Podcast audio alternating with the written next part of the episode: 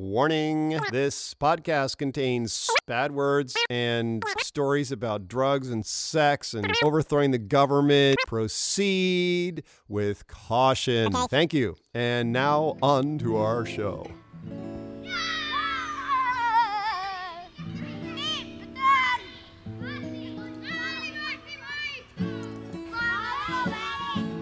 Wake up, brother, we got nothing to do. Let's go outside, just me and you, and build a fort. We'll pack a lunch, won't be home till after dark. Then after dinner we can sneak back out. You know that high school girl I've been telling you about? Well, she gets undressed about 8:45, and we can watch her do it from the big old pine next door. She got a room on the 2nd floor. Well, looks like another fucked up day in paradise. Let's just roll it. Let's do it. I just gotta find out where my arrow is here. My arrow. Me and my arrow, taking the high road. Wherever we go, everyone knows it's me and my arrow. Oblio and the point. And I think that was Harry Nilsson who sang that. Wrote those and sang those. I'm pretty sure he wrote them.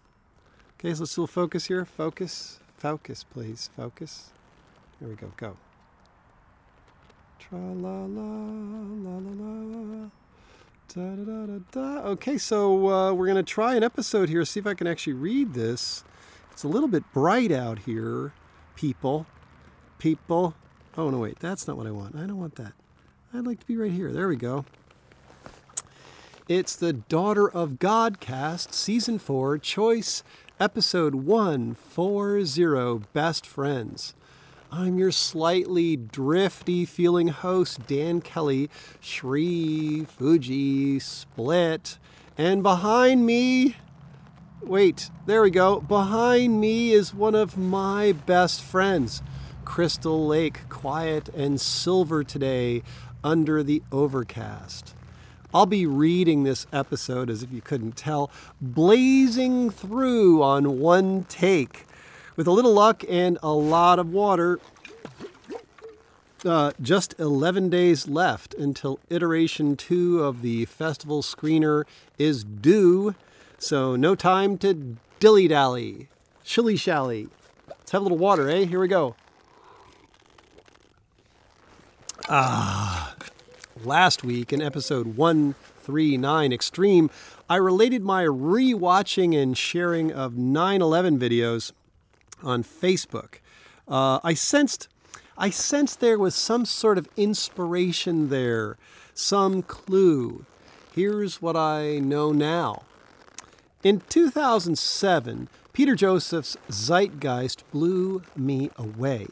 In contrast to Dylan Avery's Loose Change, which came out a couple of years before and which Zeitgeist referenced. Peter took a meta-perspective, starting with a deconstruction of Christianity. As a post-Catholic, this was a gorgeous and radical kickoff for me. I also imagine that this bold beginning must have pissed off plenty of religious people. A roadblock that kept them from getting to the 9/11 info. In hindsight, this was the best approach.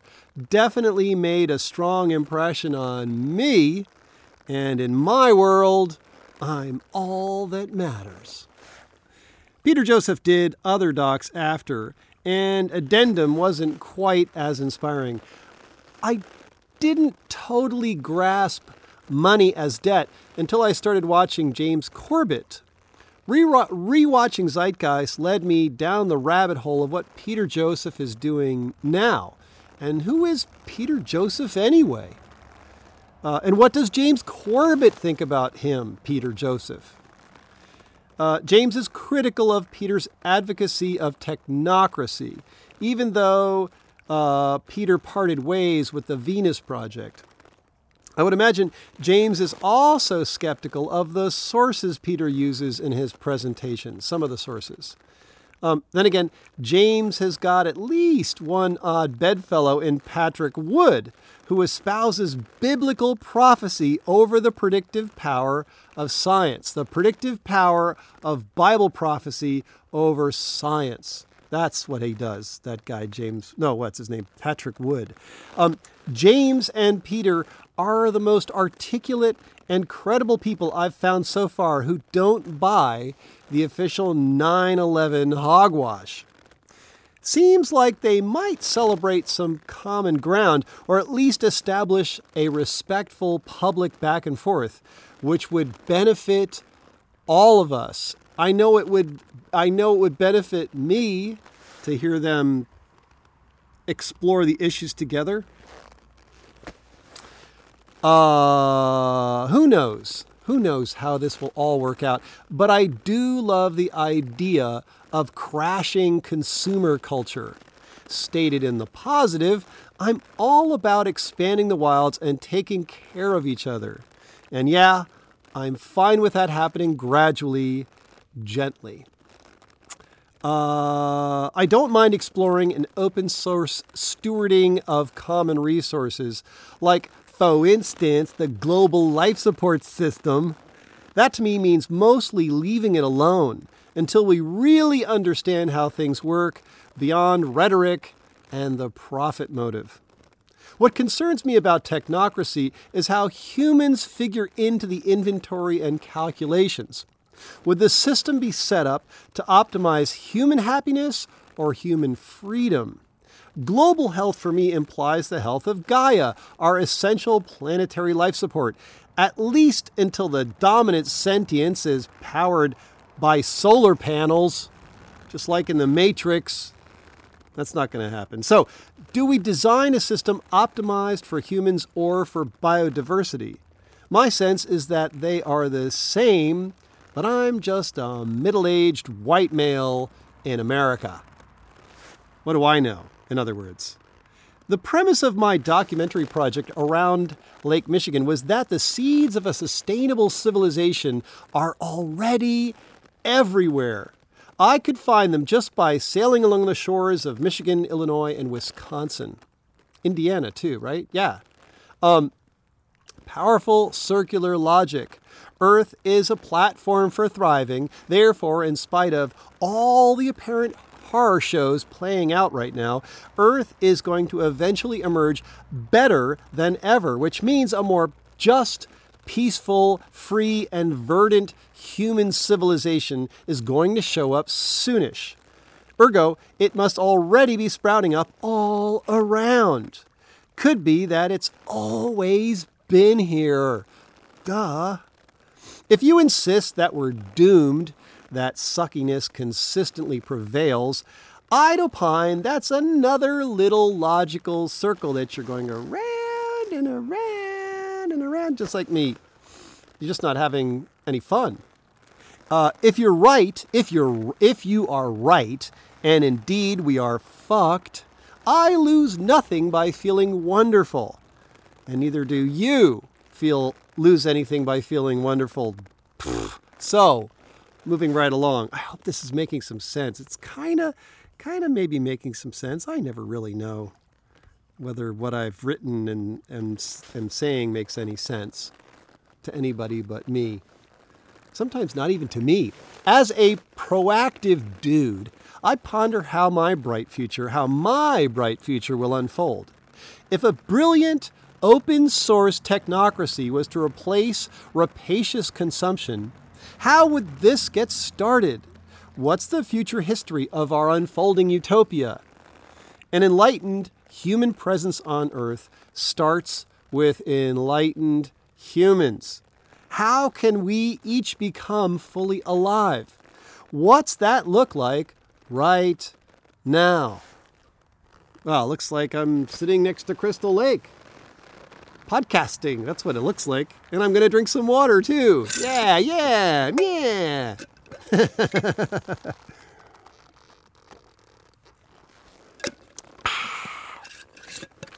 It's all live, folks. No edits. Bam, bam, bam. If we want change, the logical place for me to begin is me. To take responsibility for my experience and feel fully the phenomenal gift of being human on Earth in the early 21st century. Wait a minute. Yeah, that's right. 21st.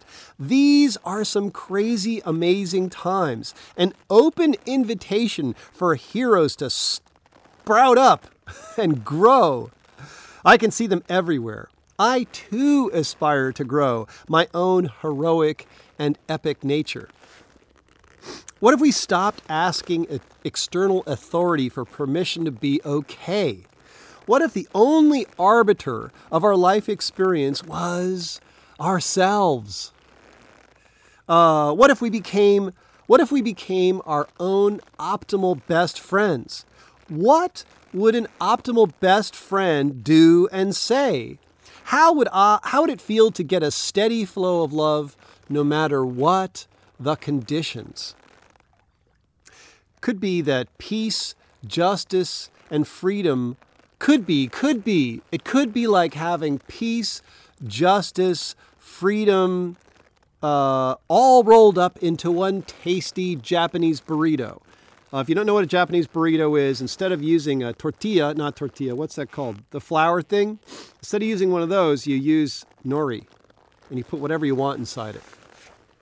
That's a Japanese burrito, invented by myself and Ben Woody. I have to give him credit, too, for that, because I think he might have inspired it.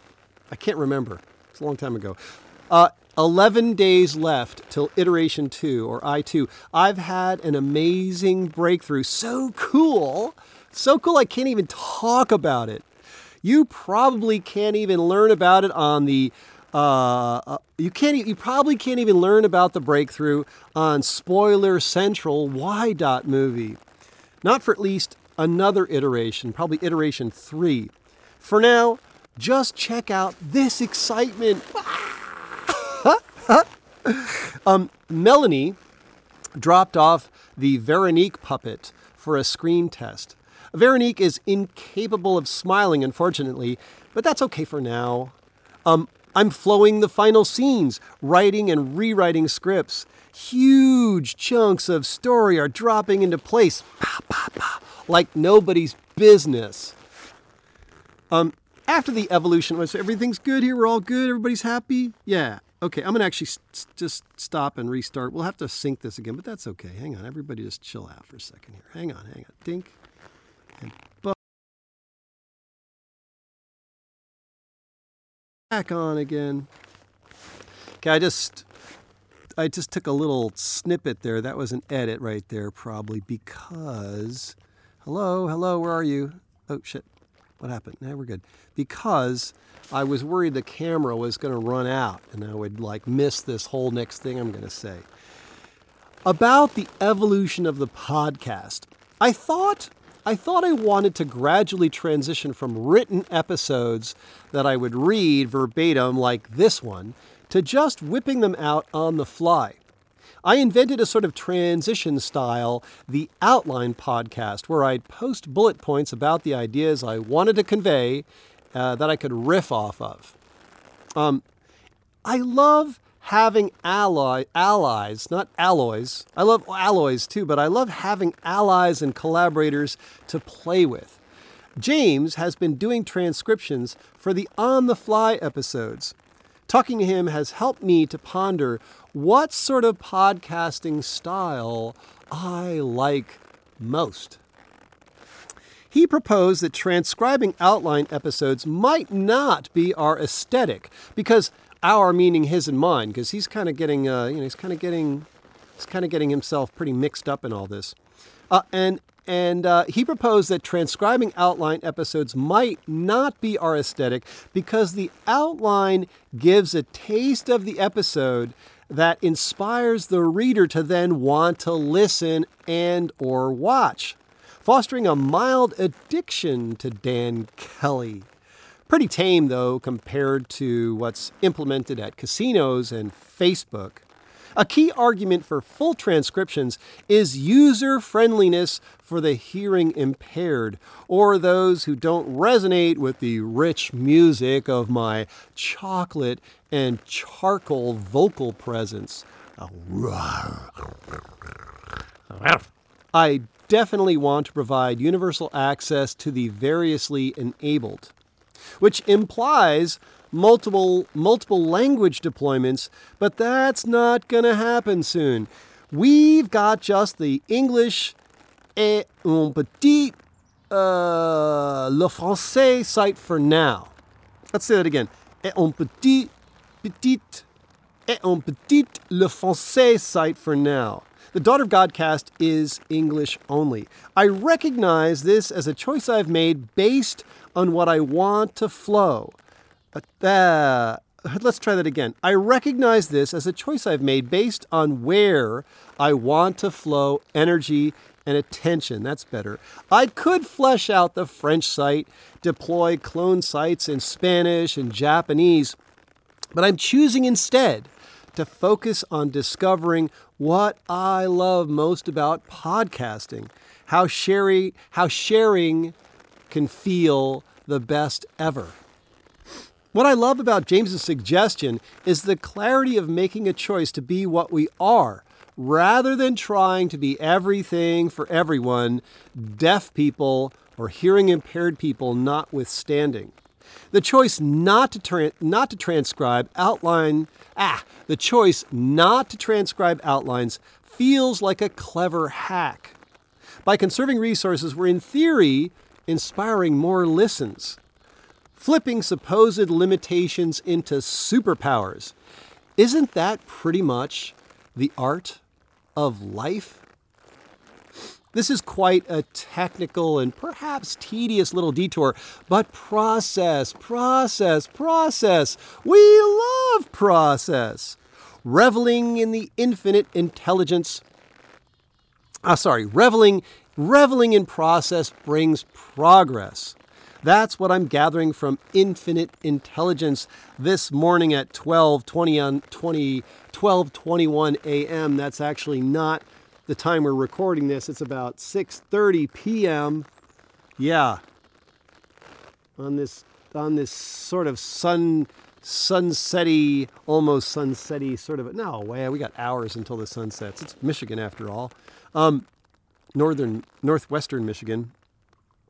Every week I take a day to celebrate process, report, and share progress. Changing the paradigm of life from a chain of days or from a portfolio of results into what?